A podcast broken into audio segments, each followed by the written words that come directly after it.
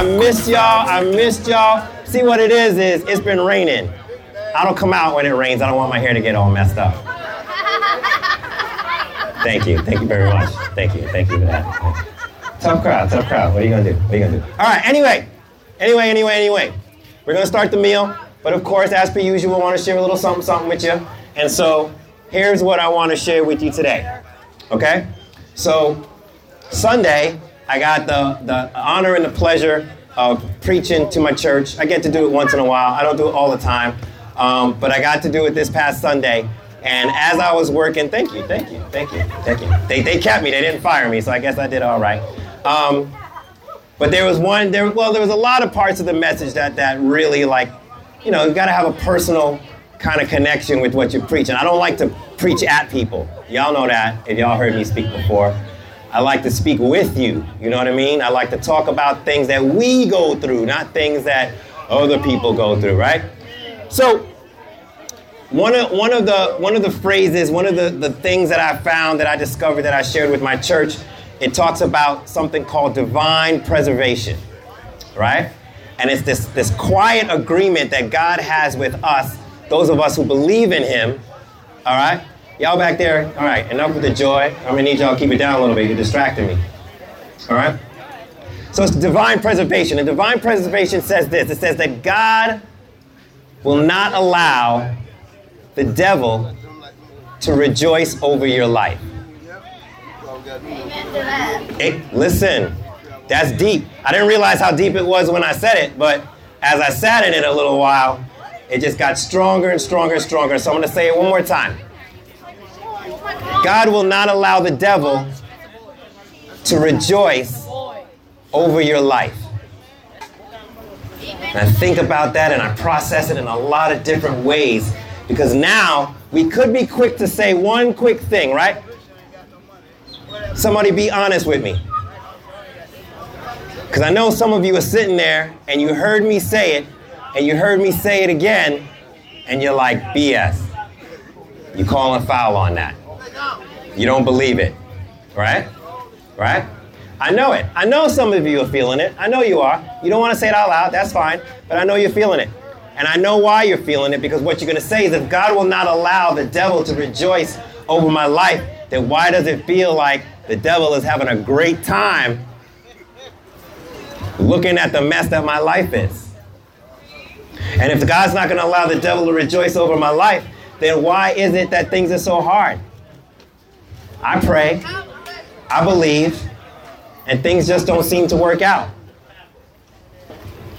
Well, I have to, and I say this time and time again, I have to tell you that that's a conditional promise. There's always a condition. There's always an if then statement in the Bible. He doesn't force you to do anything, but he says, if you do this, then I will do this. And if you act that way, then this will be your blessing. And if you hear my words, then this will happen. And so if you allow God to lead your life, then he will not allow the devil to rejoice over your life. But now we have to pick apart this rejoice part. Why would the devil rejoice over your life? Why would the devil rejoice over my life? Comes down to a very simple thing choice. We have choices that we can make in our life, right? We can have a choice to go down this road, we have a choice to go down that road. One path leads to happiness, one path leads to joy, the other path to destruction, heartache, pain.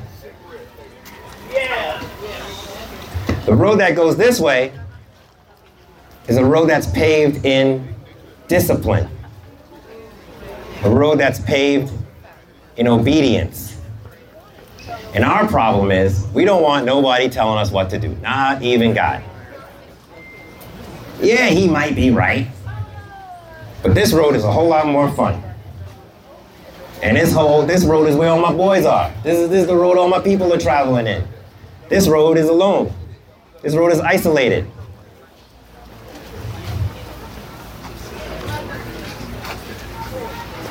What we fail to remember time and time and time again is that God wants the best for us. He really and sincerely does. And the problem that we have is that we struggle with believing that God knows what's best for us. We tend to think we know until we find ourselves somewhere on this road. And now the problem is we can't get back.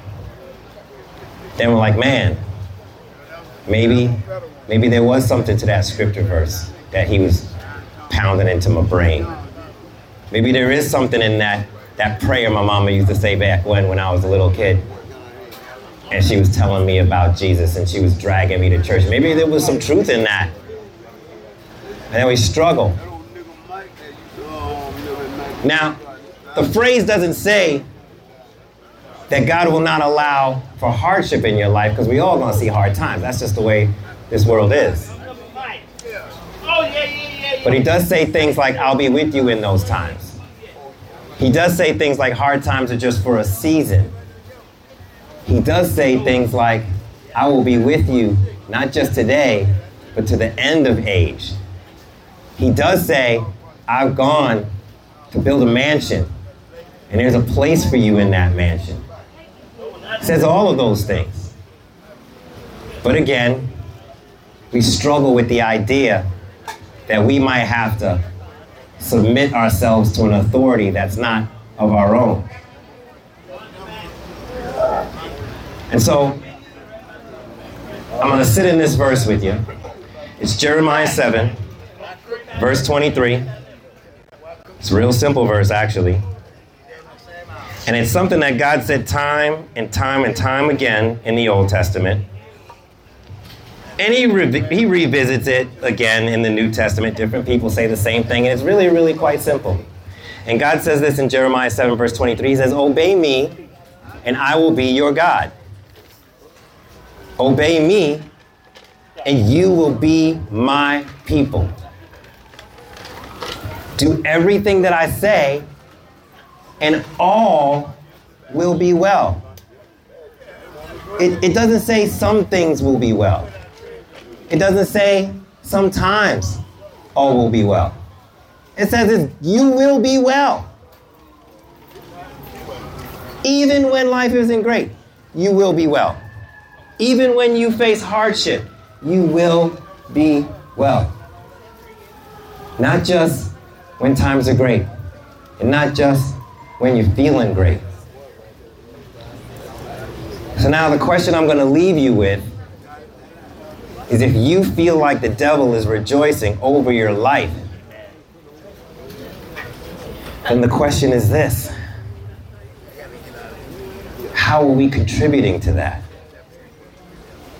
What is it that we are doing that is allowing the devil celebrate? Because the only thing that makes the devil happy is if we are turning away from the God that can save us from him. See, he doesn't have the power that he that we think he has. The problem is we allow him the access to feel like he has power in our life. When we make the wrong choices, when we sit in that, when we blame God for the consequences of our actions, when we keep making the same old mistakes over and over and over again, when we judge others instead of judging ourselves, when we blame others instead of blaming ourselves. And so this isn't something for me to tell you to make you feel like crap. Be like, great, thanks, great speech, PJ. Now I'll eat dinner, and now I feel like a horrible person. I'm telling you this because our God is a God of second chances, and third chances, and fourth chances. Scripture says that, that He is patient with us, not wanting any of us to perish. Which means today, while you're still alive, is an opportunity. It's an opportunity to go to Him and just say, I've had enough. I've had enough of doing things my own way and messing it up. I've had enough of other people influencing the decisions that I make and then suffering the consequences for it. And hey, since I've tried everything else, God, I might as well give you a shot. I might as well go all in on the things that you have to say. And so maybe today's the, the day that you pray that prayer. And you say, God, yes, I believe you are God, all powerful, almighty. I do believe that you sent your son so that he could die for our sins and that he rose again. And because of that, every day is an opportunity for me to start again. Every day is a day that I can put away the old self and put on the new self. Every day is a day that I can look at my life the way you see it and start working towards becoming the person you created me to be. And so that's my prayer for all of us, including myself, today. So if you're far from Him, draw close. I mean, if you feel like you're already close, draw closer. He loves you, and so do we. Let's pray. God, thank you so much. I thank you for the brothers and sisters that are here with willing hearts and yielding ears, Lord. I pray that your word resonated in their in their spirit today, Lord, and have provoked them to action. That as they lay their heads down tonight, Lord, that their prayer may be that they, they may draw closer to you. And when they wake in the morning, they might have that hunger and that desire to chase after you and believe in the work that you have yet to do in their lives.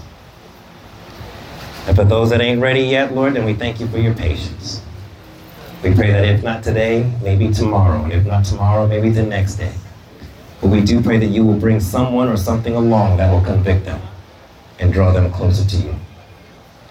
But for today, we thank you that we've all gathered here together.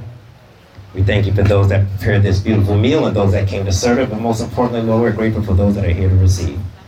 We pray that this food will nourish their bodies as your word does their souls.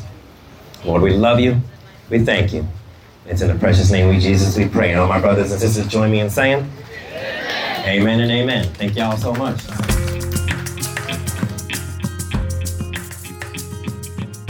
This podcast is recorded live and uncut at our homeless food share events. To learn more about Straight Street, visit our website at straightst.org.